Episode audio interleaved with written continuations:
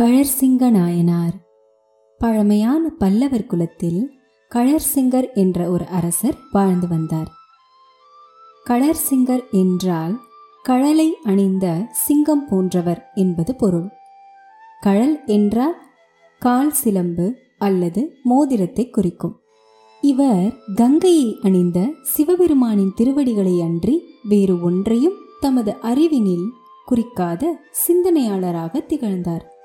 இவர் சிவபெருமானின் திருவருளினால் போர்க்களங்களுக்கு சென்று பகையரசர்களை போரில் வென்று அவர்களது நாடுகளை கைப்பற்றி அறநெறி தவறாது ஆட்சி புரிந்து வந்தார்.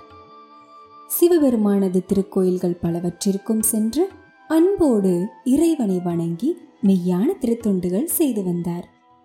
இவ்வாறாக அவர் பல சிவத்தலங்களை வழிபட்டு வரும்பொழுது சிவபுரி என்று வழங்கப்படும் தென் திருவாரூரை அடைந்து அங்குள்ள புற்றிடங்கொண்ட பெருமானை வணங்கினார்.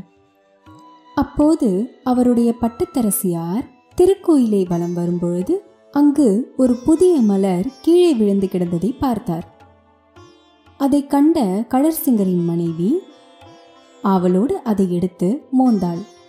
அவ்வாறு ஆண்டவனுக்குரிய புதுமலரை பட்டத்தரசி மோந்து பார்க்கும் பொழுது அதை கண்ட செருத்துணையார் என்னும் பெரியவர் சினம் கொண்டார். அந்த கோபத்தின் விளைவாக அந்த தேவியாரை சற்றும் யோசிக்காது. தன்னுடைய வாளை எடுத்து அவளுடைய மூக்கை அறுத்தார். அரசியார் கீழே விழுந்து கத்தினாள். அச்சமயத்தில் அங்கு வந்த கழற்சிங்கர் பெரும் கோபமடைந்து இச்செயலை செய்தவர் யார் என்று வினவினார். உடனே செருத்துணையார் அங்கு நிகழ்ந்ததை கூறுகிறார்.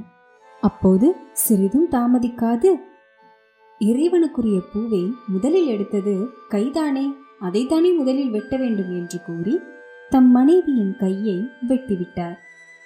இத்தகைய செயலை கண்ட சிவபெருமான் அப்பெண்ணின் இழந்த உறுப்புகள் மீண்டும் கிடைக்குமாறு செய்து கழற்சிங்கருக்கும் செருத்துணையாருக்கும் காட்சி கொடுத்தார். அதன் பின்னர் கழற்சிங்க நாயனார் நெடுங்காலம் ஆட்சி செய்து இறுதியில் சிவநிழலை அடைந்தார்.